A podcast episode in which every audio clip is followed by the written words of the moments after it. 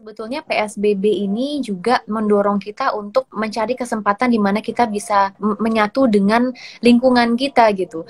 Jadi um, untuk saya pribadi juga kadang-kadang ya saya selalu uh, mencari uh, kesempatan di mana saya bisa jalan di sebuah tempat gitu yang sifatnya tidak ramai uh, tetapi uh, sangat asri gitu ya. Saya bisa menikmati uh, nature untuk memikirkan tentang kehidupan. Aduh rasanya gimana gitu. Tapi uh, kehidupan. Gimana itu mbak? Selamat malam kawan-kawan bercerita apa kabar semuanya? Semoga senantiasa dalam keadaan sehat dan bahagia. Kawan-kawan, malam ini akan ditemani oleh saya, Sarah Monika, dalam program Berbagi Cerita di Balik Berita. Malam ini kita akan berbincang mengenai masa depan energi baru terbarukan di Indonesia. Sebenarnya apa sih masalahnya? Jadi, Indonesia melalui Kementerian Sumber Daya energi dan sumber daya mineral punya concern terhadap pemanfaatan sumber daya energi di Indonesia yang selama ini hanya berfokus kepada uh, minyak bumi, kemudian gas alam maupun batu bara. Nah, lalu Sebenarnya kita punya potensi yang sangat besar untuk menggunakan energi baru terbarukan ini atau EBT. Dan melalui Undang-Undang Nomor 30 Tahun 2007 sebenarnya pemerintah sudah diamanatkan untuk menyusun kebijakan uh, energi nasional yang dari sini diturunkan ke dalam Rencana Umum Energi Nasional yang kemudian uh, punya target nih, punya target untuk memanfaatkan energi baru terbarukan ini sebesar 23% pada tahun 2025. Lalu tantangannya seperti apa sih? Uh, dan sejauh mana prosesnya sudah dilakukan oleh pemerintah dalam mencapai target tersebut. Nah, untuk bincang-bincang kali ini uh, dan membahas persoalan itu, kita akan mengundang seorang narasumber, seorang uh, anggota Komisi 7 DPR RI dari fraksi Partai Golkar. Dia adalah Mbak Diah Roro. Untuk itu, kita akan undang Mbak Diah Roro ke dalam forum live IG. Kita malam ini. Uh, Mbak Roro, gimana kabarnya? Baik, Alhamdulillah. Gimana kabarnya Mbak? Alhamdulillah. Teman-teman berita baru semuanya oke? Okay? Iya, semuanya sehat. Oke, okay, Mbak. Alhamdulillah. Mbak, terima kasih ya sebelumnya sudah uh, mau menjadi narasumber kami malam ini untuk membicarakan masa depan energi baru terbarukan yang ada di Indonesia. Mm-hmm. Uh, Mbak Rora sebagai uh, perwakilan dari Komisi 7, Mbak, sebenarnya kita mau tahu nih, uh, karena kan selama ini pemanfaatan energi di Indonesia itu hanya berfokus pada energi fosil, padahal kita uh -huh. punya potensi besar untuk uh, memanfaatkan EBT ini. Lalu bagaimana sih menurut uh, Mbak Roro?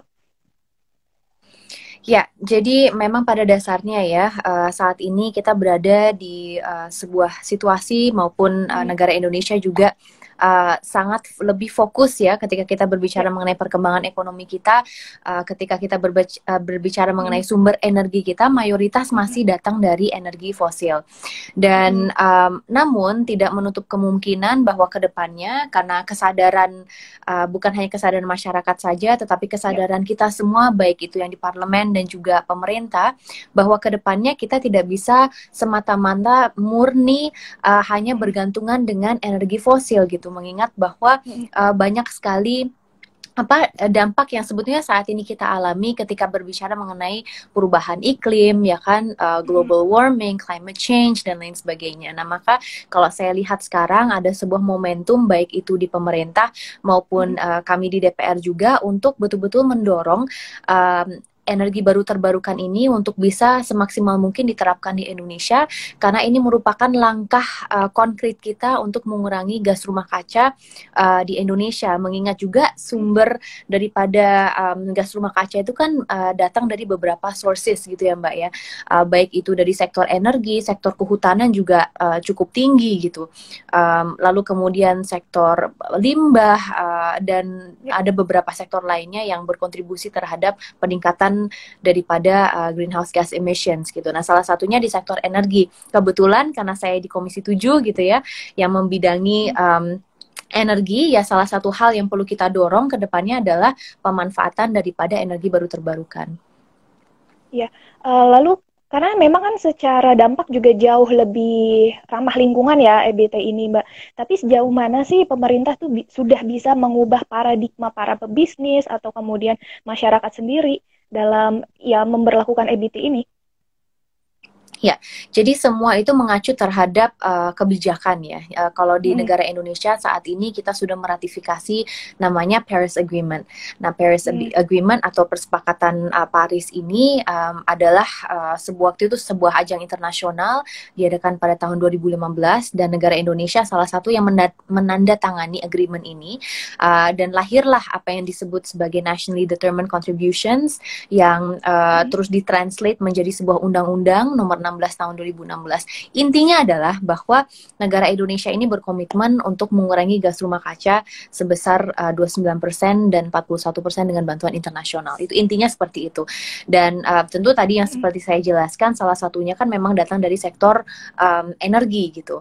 Nah, ketika kita berbicara mengenai sektor energinya sendiri, itu kita mempunyai namanya uh, kebijakan uh, energi nasional. Kebijakan energi nasional ini um, apa uh, sebuah peraturan gitu ya yang diatur melalui Permen nomor 79 tahun 2014. Lalu kemudian di situ juga ada uh, RUN Rencana Umum hmm. Energi Nasional di um, diatur melalui Undang-Undang Nomor 30 Tahun 2007 lalu kemudian Rencana Umum Energi Daerah atau RUED jadi hmm. itu di bawahnya RUN tapi lebih berbasis mengenai uh, apa namanya misalnya bauran energi per provinsi gitu bagaimana lalu kemudian uh, kita juga mengkaji gitu ya ke depannya bagaimana bauran energi ini bisa mayoritas datang dari energi baru terbarukan. Nah, kalau dari segi kebijakan itu kan sudah ada. Namun yang uh, uh, kalau kita lihat ya bahwa masih ada yang kurang, Mbak. Bahwa um, ya. apa namanya belum adanya payung hukum yang ibaratnya itu holistik gitu loh. Jadi uh, tidak ada sebuah undang-undang yang mengatur secara holistik khusus mengenai energi baru terbarukan.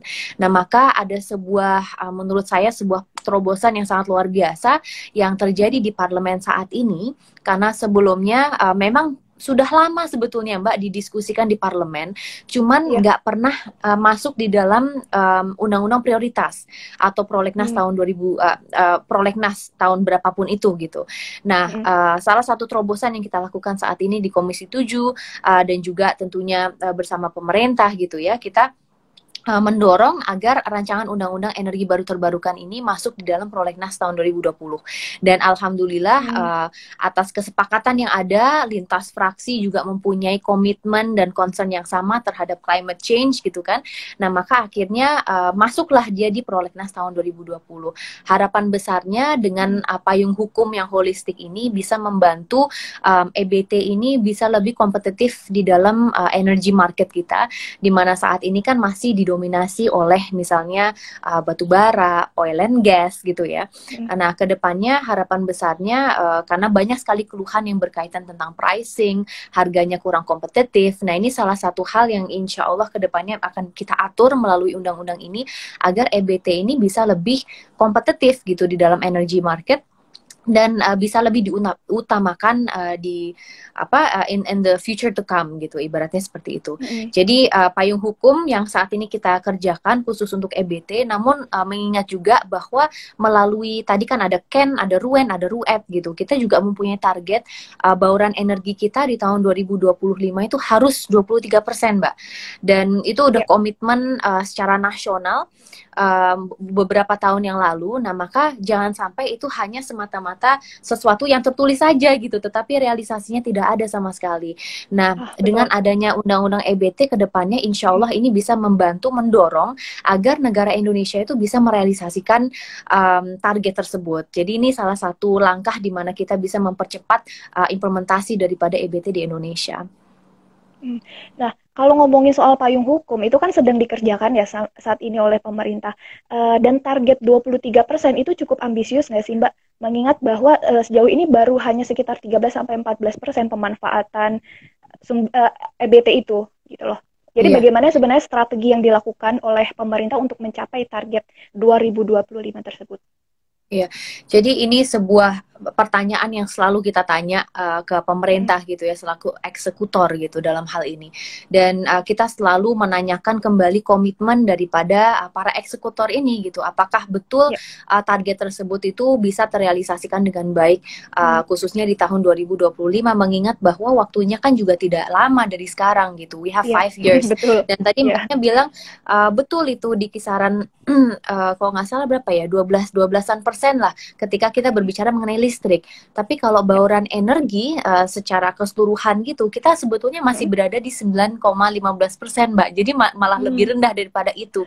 Dan oh, iya. um, memang iya dan um, ini sebuah concern ya. Nah makanya kenapa kita di DPR itu betul-betul mendorong agar RUU EBT ini bisa segera disahkan agar hmm. itu tadi Mbak uh, EBT ini bisa lebih kompetitif uh, dan bisa menjadi uh, first choice gitu ya ibaratnya uh, untuk dapat diimplementasikan di di seluruh Indonesia gitu dari Sabang hingga sampai Merauke.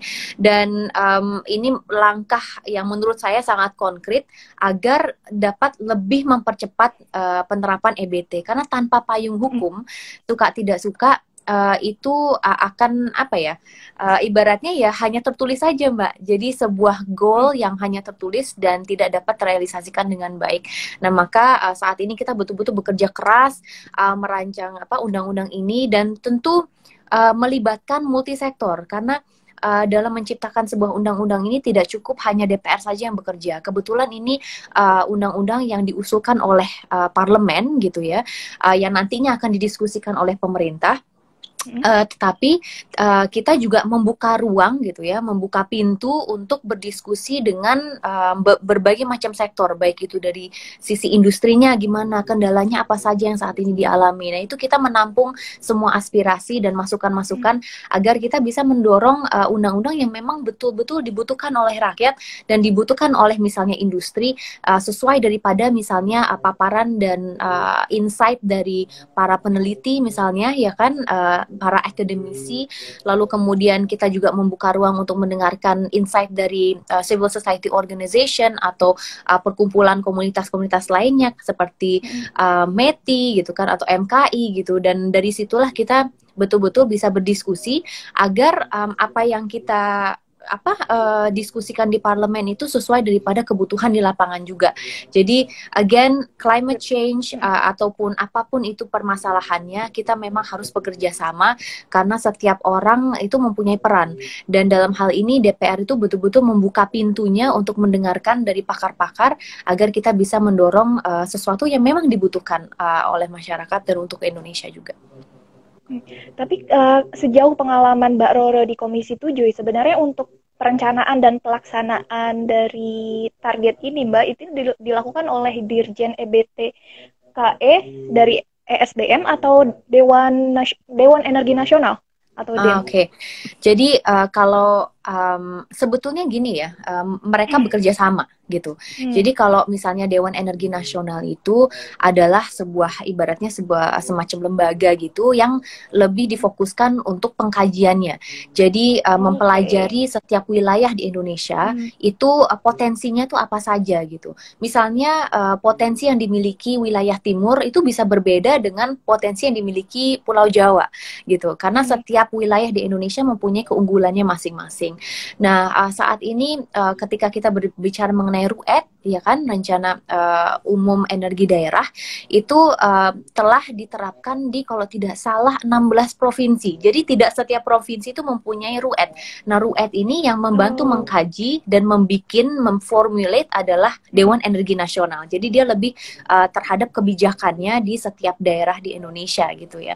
Um, dan insya Allah di tahun 2021 um, akan kita dorong agar ruwet ini dan kalau dari pemaparan pemerintah juga mereka menyampaikan target 2021 adalah 18 provinsi lainnya akan mempunyai uh, ruwet itu gitu agar bisa memetakan gitu potensi daripada EBT itu seperti apa. Dan kalau uh, dari dirjennya sendiri tentu itu lebih penerapan di lapangannya ya secara uh, keseluruhan gitu. Dan memonitor uh, baik itu potensi dan juga realisasi daripada EBT dan uh, contoh beberapa contoh kecil saja misalnya kalau kita berbicara di wilayah Sulawesi Selatan itu ada pembangkit listrik uh, tenaga bayu jadi wind power uh, sebesar 75 uh, megawatt gitu. Dan ya potensi ini tidak dimiliki misalnya di uh, wilayah Jawa atau wilayah lainnya. Jadi tentu ini semua uh, tergantung daripada keunggulan masing-masing daerah. Terus um, habis itu saya pernah kunjungan kerja uh, ke apa namanya Awal Puah di desa Awal Puah di NTT dan di situ kecil sih Mbak 5 megawatt uh, PLTS. Jadi tenaga surya, pembangkit listrik tenaga surya dan itu memang uh, walaupun skalanya kecil tetapi dapat dinikmati oleh masyarakat yang tinggal di sekitar sana gitu. Yang tadinya mungkin tidak menikmati listrik sama sekali, sekarang dengan adanya PLTS itu bisa dimanfaatkan dengan baik dan masyarakat itu enaknya ya sebagai apa uh, eksek, uh, apa um, DPR dalam hal ini kita punya fungsi pengawasan ya kan Mbak. Nah, salah satu kunjungan kerja kita waktu itu ke sana dan dari situlah kita bisa mengawasi program pemerintah um, hmm. meng, uh, dan juga sekalian melihat gitu dampaknya ke masyarakat seperti apa dan ternyata disambut sangat luar biasa oleh masyarakat setempat dan mereka sangat bersyukur gitu dengan adanya PLTS ini yang tadinya mati lam apa uh, lampu itu bisa mati sekian jam gitu terus lalu kemudian hidup lagi sekarang bisa konstan um, hidup uh, di, di mana mereka membutuhkannya karena ini efeknya terhadap produktivitas masyarakat juga kan dengan uh, adanya listrik itu akan meningkatkan hmm. produktivitas dan dari situlah masyarakat masyarakat bisa berpartisipasi di dalam uh, pertumbuhan ekonomi sebuah daerah misalnya nah bisa dibayangkan ya. kalau tidak ada listrik tentu itu sangat menghambat semuanya kan nah di situ hmm. ada PLT PLTS, lalu kemudian kalau di Jawa Barat ada pembangkit listrik tenaga air, um, itu sebesar 1008 megawatt, jadi itu cukup besar. Nah, beberapa langkah yang dilakukan pemerintah saat ini adalah untuk mendorong uh, PLT uh, apa pembangkit listrik yang sifatnya large scale. Large scale hmm. kenapa? Uh, karena ya itu tadi karena kita targetnya kan lima tahun ke depan ini harus melakukan segala upaya untuk bisa merealisasikannya kan. Nah insya Allah uh, dengan target pemerintah yang sudah uh, on point seperti itu ditambah nanti ada payung hukum yang general dan bisa mengatur semuanya dari segi pricing, dari segi apa pemanfaatan dan lain sebagainya um, itu bisa membantu mempercepat ya kan mempercepat uh, penerapan daripada EBT di Indonesia. Jadi uh, itu beberapa contoh konkret saja Mbak. Uh, tentu banyak sekali contoh lainnya. Mungkin saya tidak bisa ya. memaparkan sekarang, tapi itu beberapa yang bisa saya sampaikan. Ya, nah ngomong-ngomong soal pricing nih Mbak, uh, jadi kan sebenarnya kalau EBT sendiri itu punya tantangan bahwa uh, gimana sih caranya menarik investor untuk berinvestasi di EBT karena secara infrastruktur sendiri di Indonesia kan masih sangat kurang, artinya biayanya akan sangat uh, melonjak nih dibandingkan dengan uh, selama ini en pemanfaatan energi-energi fosil yang sudah ada. Ya, jadi uh, memang betul ya kendalanya tuh banyak sekali, baik itu di pricing, baik itu dari uh, segi infrastruktur juga. Um, tapi intinya uh, negara Indonesia ini harus menjadi sebuah negara yang uh, yang inf, uh, climate invest investation climate-nya jadi climate investasinya itu bagus gitu jadi um, apa sih yang bisa membuat agar our um, investment climate itu bisa bagus agar negara-negara lain itu mau masuk. Yang yang pertama adalah kepastian harga itu, Mbak.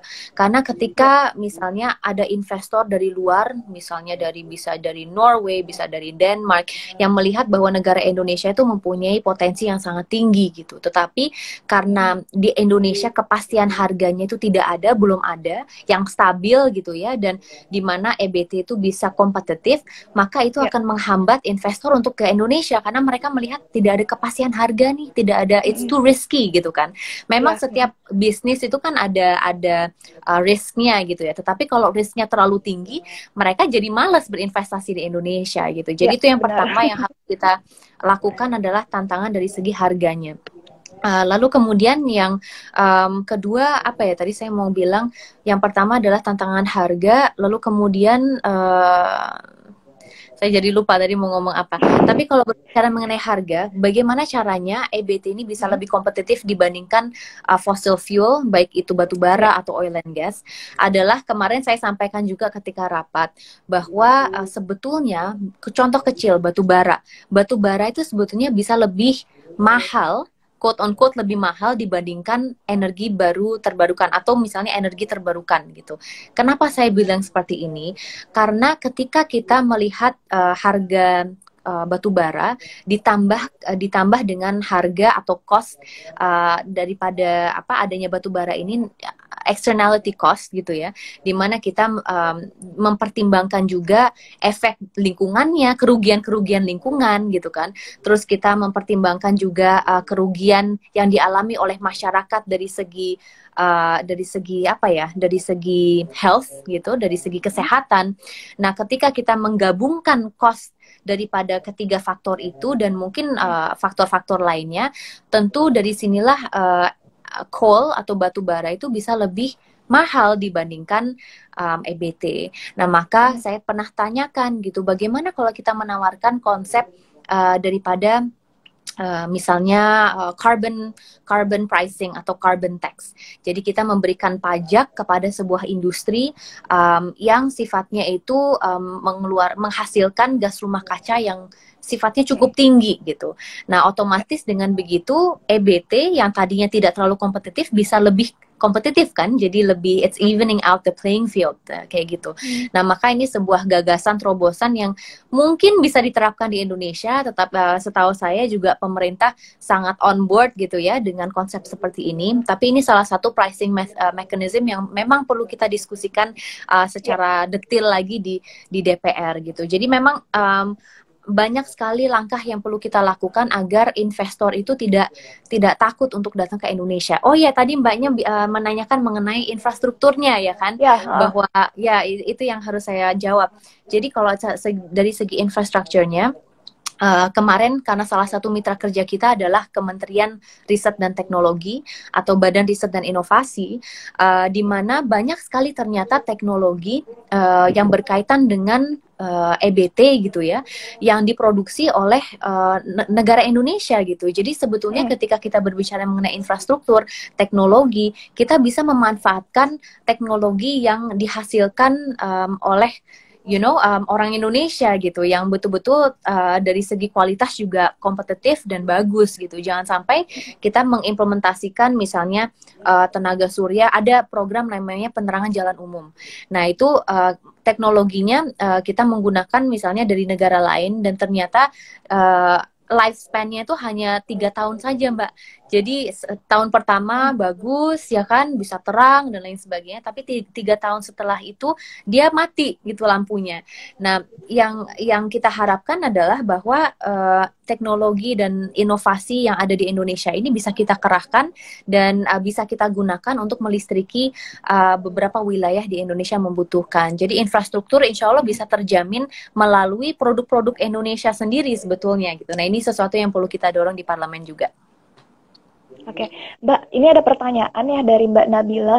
Uh, Kira-kira poin-poin utama RUU EBT apa saja? Saya dengar koalisi sedang meminta untuk mengeluarkan gas metana, gas atau gasifikasi, likuifaksi batu bara. Li mengeluarkan gas. Mengeluarkan hmm. maksudnya untuk tidak um, untuk tidak berada di dalam RUU-nya atau bagaimana maksudnya? Saya dengar koalisi jadi intinya kalau um, RUU EBT ini kita mengatur beberapa hal. Jadi yang pertama itu uh, tentunya pricing gitu kan. Tadi sudah saya jelaskan cukup uh, rinci juga mengenai pricing. Lalu kemudian yang kedua adalah uh, kita atur juga um, kemarin ada beberapa masukan yang mengatakan bahwa perlu adanya sebuah badan yang uh, bisa oversee gitu ya um, penerapan daripada energi baru terbarukan di Indonesia. Jadi semacam misalnya dewan pengawas gitu loh Mbak uh, daripada penerapan EBT di Indonesia. Tapi ini masih dalam pertimbangan ya, belum tentu kita uh, masukkan juga gitu. Lalu kemudian um, dari segi pricing itu dari segi ta tarif, lalu kemudian pricing mechanism apakah kita butuh uh, memasukkan carbon taxing atau carbon pricing di di Indonesia melalui undang-undang ini. Uh, lalu kemudian uh, dari sek, uh, dari segi uh, lingkungan gitu itu juga kita atur dan uh, beberapa hal lainnya juga. Memang saat ini um, sebagian besar daripada diskusi itu masih tertutup ya yang berkaitan mengenai RUU EBT kecuali um, uh, apa namanya pertemuan yang kita lakukan secara umum di mana kita mengundang beberapa pakar yang tadi saya sampaikan beberapa komunitas yeah. beberapa pakar yang memang uh, membantu kita untuk uh, memberikan masukan dan juga berdiskusi mengenai topik ini gitu. Nah, um, itu beberapa mungkin yang saat ini kita lakukan. Tadi yang mungkin yang dimaksud oleh yang disampaikan barusan adalah um, yang mengenai coal gasification, liquidification yang kelihatannya dikeluarkan itu kembali lagi uh, kepada memang saat ini sedang didiskusikan ya uh, antara kami dan uh, para mitra kerja juga uh, uh, berkaitan dengan judul daripada undang-undang tersebut. Jadi ada yang menyatakan uh, apakah sebaiknya undang-undangnya itu hanya mengatur energi terbarukan saja. Kalau energi terbarukan berarti uh, khusus mengenai renewable energy atau ha, uh, ingin mengatur energi baru dan terbarukan. Kalau energi baru itu kan proses coal gasification, liquidification itu masuk di dalam kategori energi baru. Tetapi yang masuk di situ juga adalah tenaga nuklir. Di mana tenaga oh, nuklir ini kan masih uh, sesuatu yang apa ya debatable gitu loh mbak uh, penerimaan hmm. di, di masyarakat juga belum optimal gitu nah ini merupakan masih dalam diskusi sebetulnya dan belum ada kepastian atau uh, keputusan uh, akhir uh, mengenai ini tapi insya Allah nanti kalaupun ada akan selalu saya update uh, baik itu melalui Instagram atau kalian juga bisa mengikuti rapat-rapat kita melalui TV Parlemen. Ya, oke, okay. uh, eh, Mbak, terima kasih. Ini ada pertanyaan lebih lanjut dari Mas ya. Imam Fadil. Kira-kira bagaimana sih peran kecil yang bisa dilakukan oleh masyarakat, namun berefek besar pada lingkungan di Indonesia? Oke, okay. lingkungan secara secara keseluruhan berarti ya, bukan hanya di sektor hmm. energi.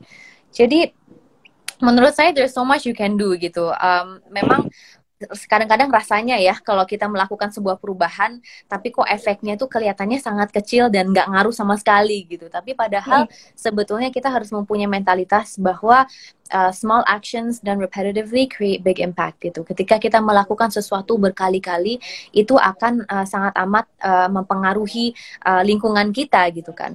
Nah maka hal-hal kecil yang bisa kalian lakukan adalah misalnya uh, mengurangi uh, sampah plastik.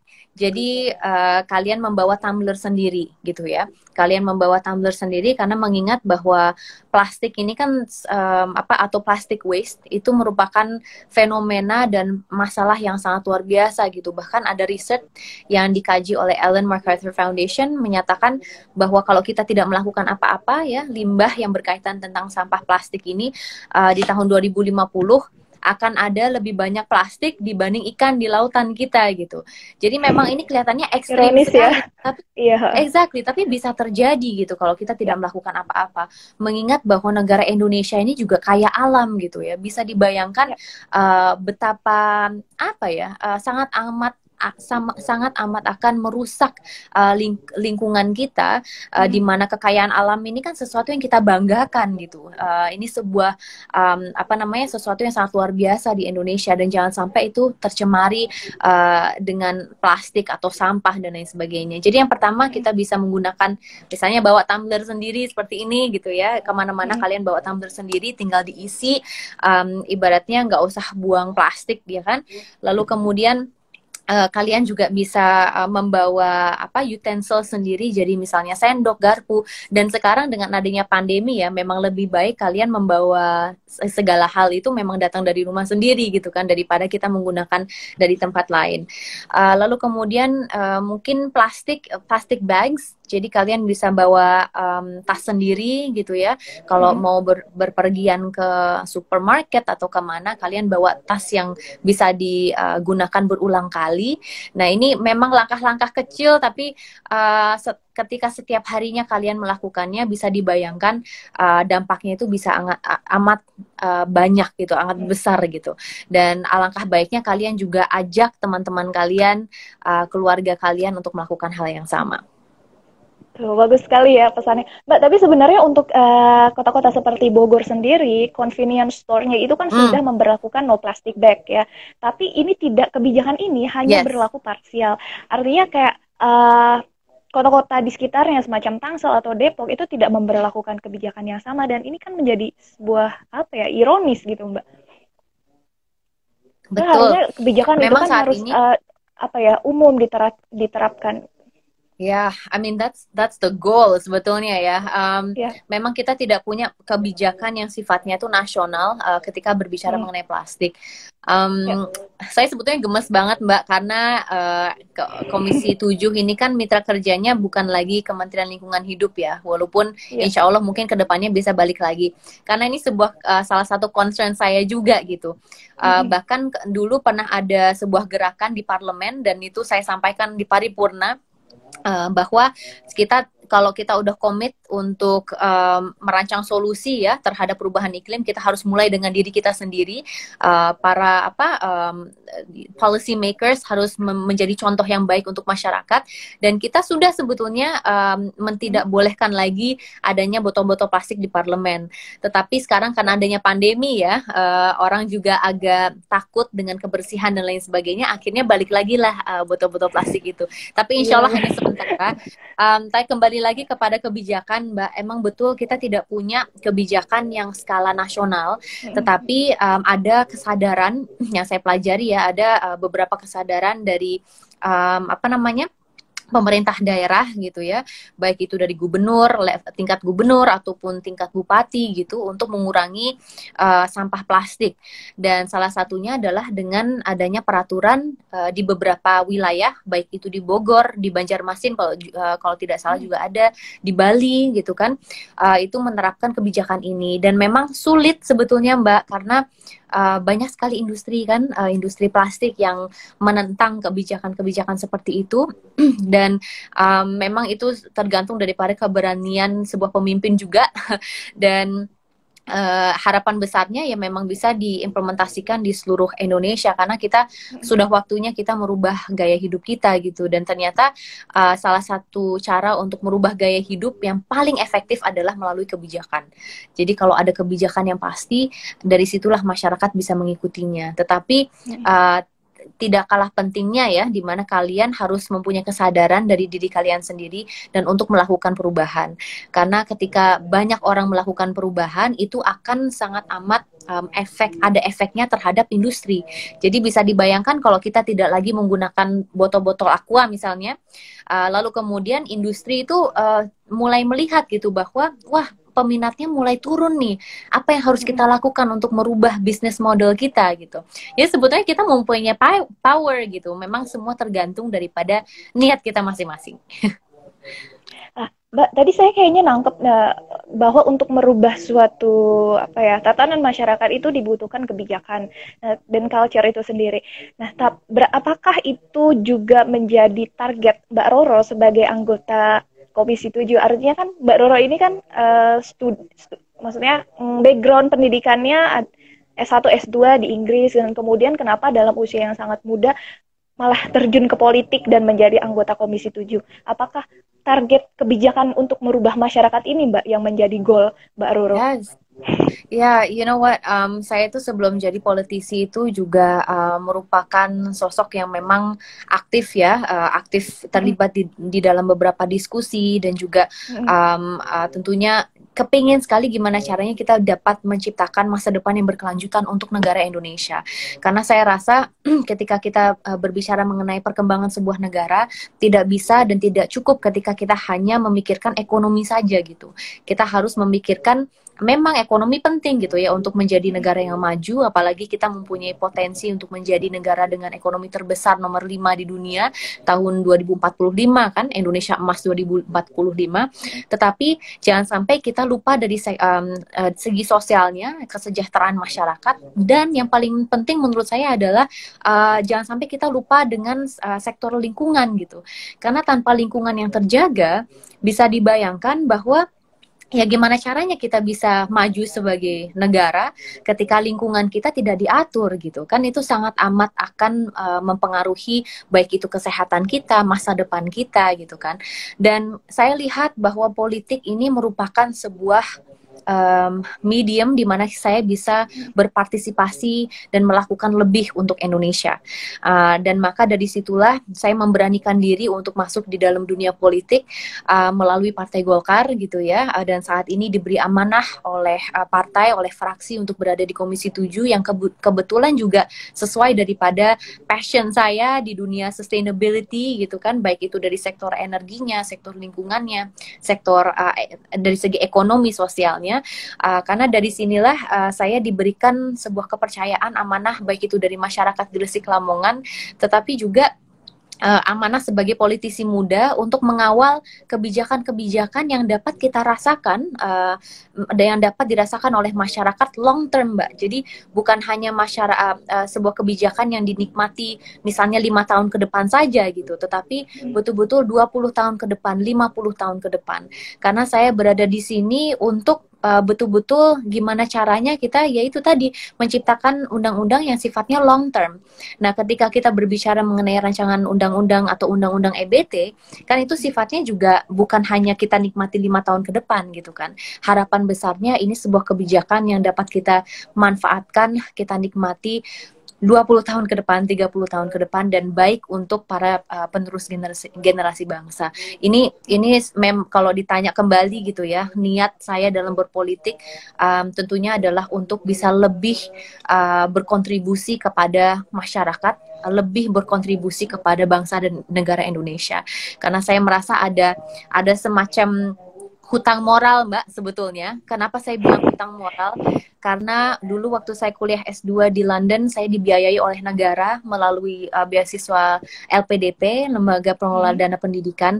Dan dari situ saya merasa uh, ya hutang moral gitu. Apa pun yang saya lakukan itu harus bermanfaat untuk Indonesia dan alhamdulillah sekarang melalui politik saya bisa melakukannya setiap hari gitu makanya setiap hari itu saya selalu semangat uh, untuk mengawal kebijakan-kebijakan yang baik untuk semua.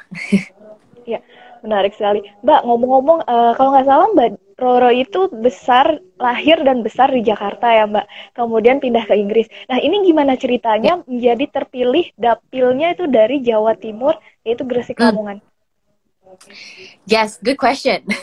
um, saya dilahirkan di Indonesia, Mbak. Dilahirkan di Indonesia dan kebetulan tinggal di luar negeri itu selama 12 tahun. Jadi saya pindah-pindah karena bapak saya kerja di sebuah perusahaan hmm. minyak uh, okay. namanya British Petroleum dan karena pekerjaan beliau kita pindah-pindah mulai dari hmm. tinggal di Inggris, saya tinggal di sana tiga kali. Hmm. Terus uh, selama kuliah juga kan di Inggris lima tahun, empat tahun, lima tahun ding.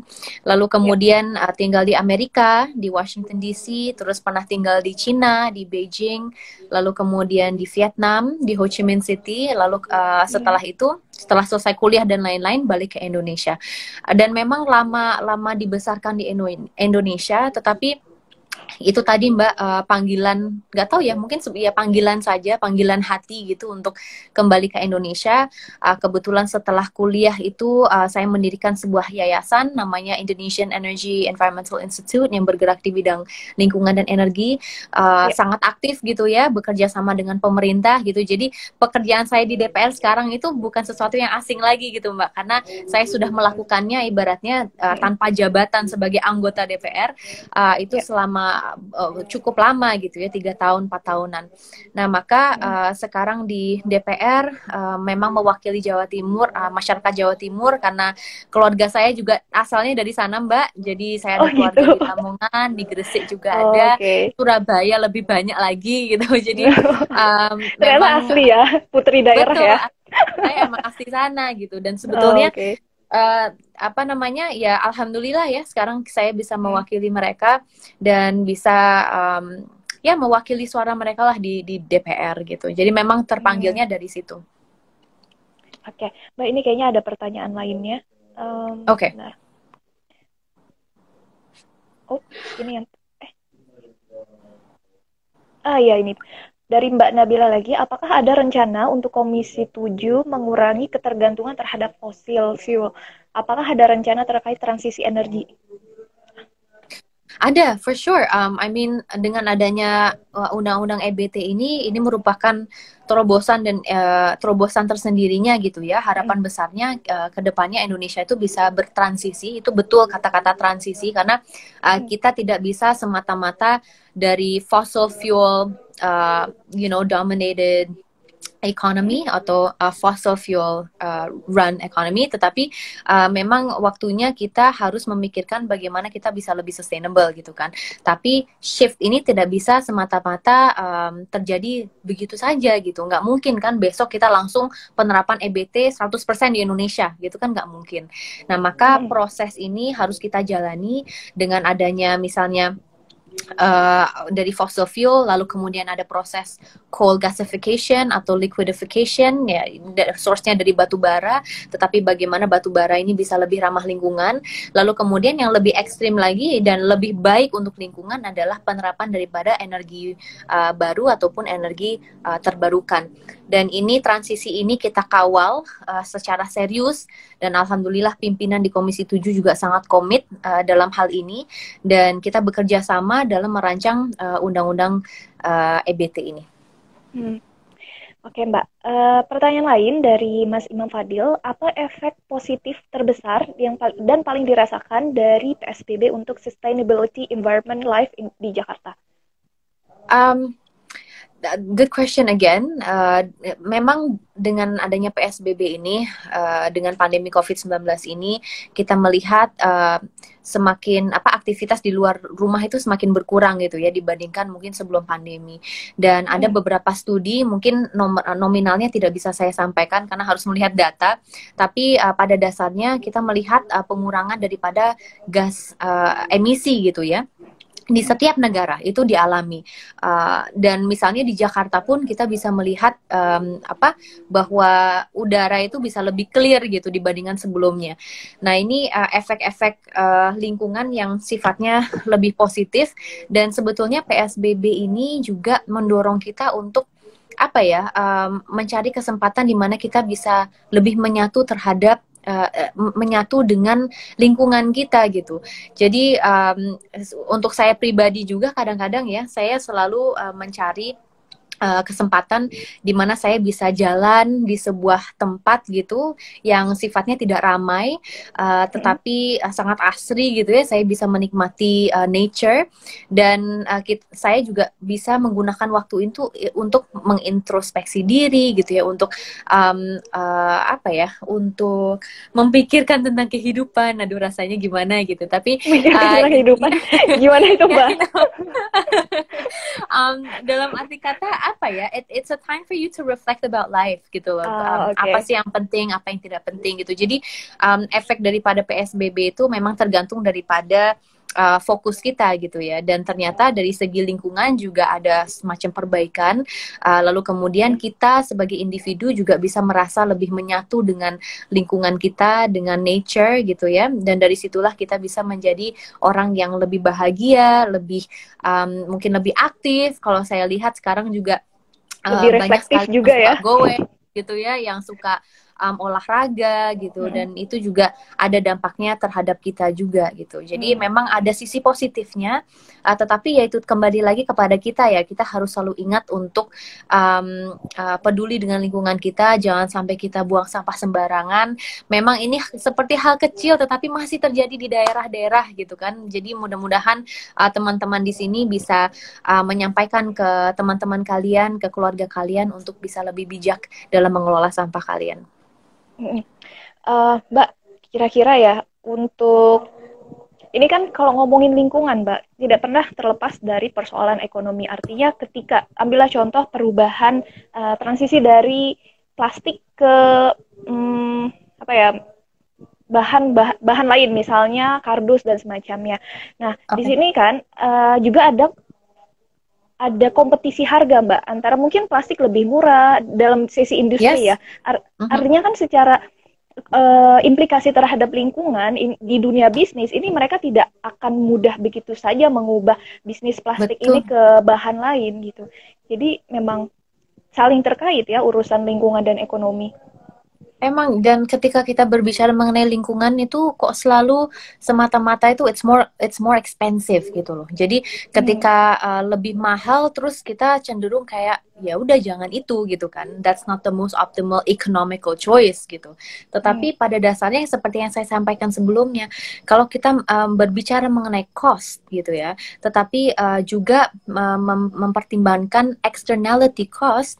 Externality cost itu adalah kerugian-kerugian kerugian yang dialami terhadap misalnya uh, kesehatan kita, kerugian yang kita alami uh, terhadap lingkungan kita. Nah itu bisa membuat hal-hal um, yang sifatnya lebih ramah lingkungan itu lebih kompetitif gitu. Tapi ya kembali lagi Mbak kepada kepada pemimpin uh, sebuah bangsa gitu ya, kepada pemimpin daerah. Dan lain sebagainya. Apa sih yang menjadi prioritas gitu? Apakah kita ingin hanya memikirkan beberapa tahun ke depan ini atau kita betul-betul komit untuk menciptakan yang tadi saya bilang masa depan berkelanjutan hmm. untuk uh, baik itu untuk negara Indonesia secara keseluruhan uh, dan juga untuk masyarakatnya. Kalau kita berbicara mengenai ekonomi, sebetulnya bisa kita menerapkan yang eh, disebut sebagai circular economy.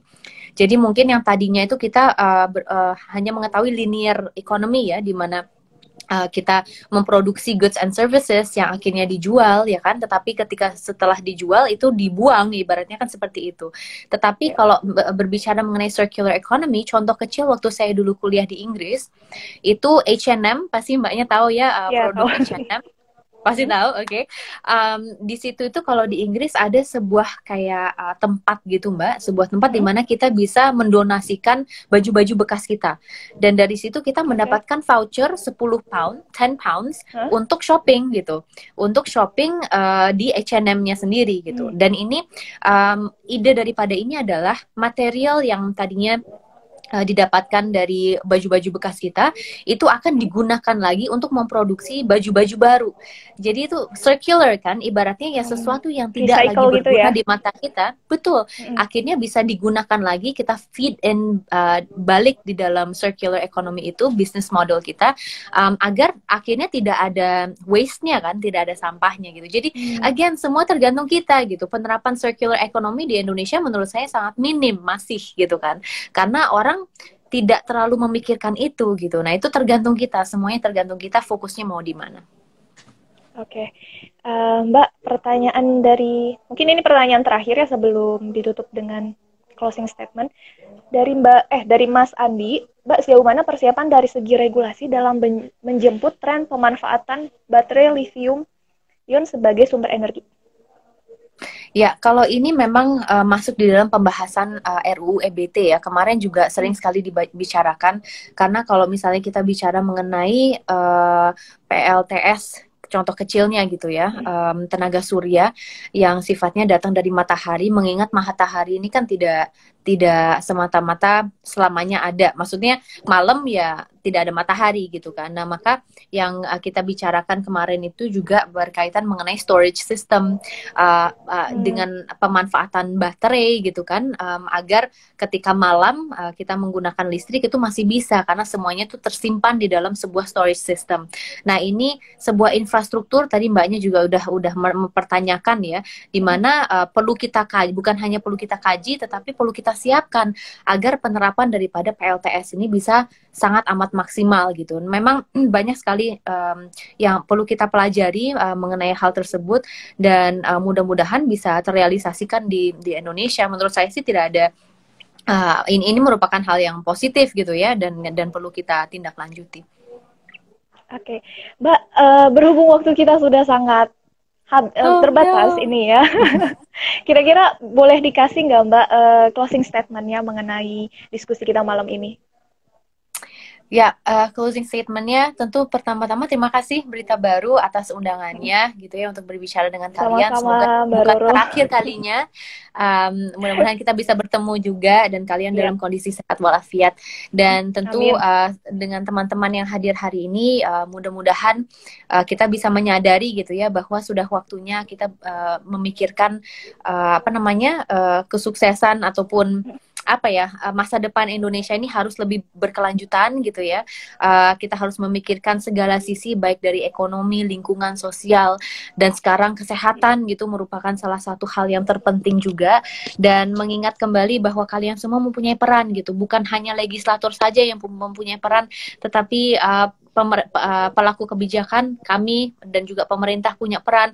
Teman-teman media pun punya uh, punya peran untuk mensosialisasikan kepada publik masalah-masalah um, yang ada dan solusinya bagaimana. Waktunya kita um, betul-betul menggunakan media untuk memaparkan solusi konkret gitu ya yang dapat dilakukan oleh masyarakat.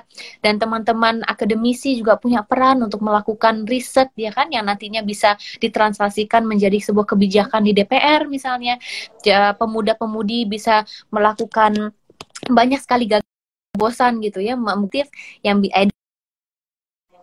edukatif untuk semuanya dan harapan besarnya dalam hal ini kalian bisa introspeksi apa sih peran yang kalian miliki dan ayolah kita bergotong royong bekerja sama untuk menciptakan masa depan yang berkelanjutan. Ini sebuah perjalanan yang mungkin uh, tidak gampang, sulit uh, di mana setiap harinya kita harus bekerja keras, tetapi dengan niat yang baik untuk bangsa, insya Allah ini uh, merupakan um, apa namanya uh, bukan hanya amanah ya, tetapi mudah-mudahan uh, juga baik untuk kita semua gitu. Jadi ayolah kita bekerja sama, waktunya kita berkolaborasi juga untuk menciptakan masa depan yang berkelanjutan. Oke, Mbak Roro, terima kasih banyak Mbak untuk malam ini, untuk sharing-sharing yang sangat inspiratif ini. Dan saya berterima kasih juga kepada kawan-kawan bercerita yang sudah mendengarkan diskusi kami mengenai gimana sih sebenarnya uh, energi baru terbarukan masa depannya di Indonesia. Dan jangan lupa kalian untuk subscribe di akun YouTube kami at Berita Baruko untuk memperoleh uh, konten-konten uh, inspiratif dari Berita Baruko. Tentunya uh, dari hasil Instagram ini, video live ini kita akan upload lagi di YouTube tersebut. Mbak Roro, terima kasih. Selamat malam. Semoga senantiasa sehat ya, Mbak. Terima kasih banyak, Mbak. Sampai ya, ketemu. Bye-bye. Iya. Bye, Mbak.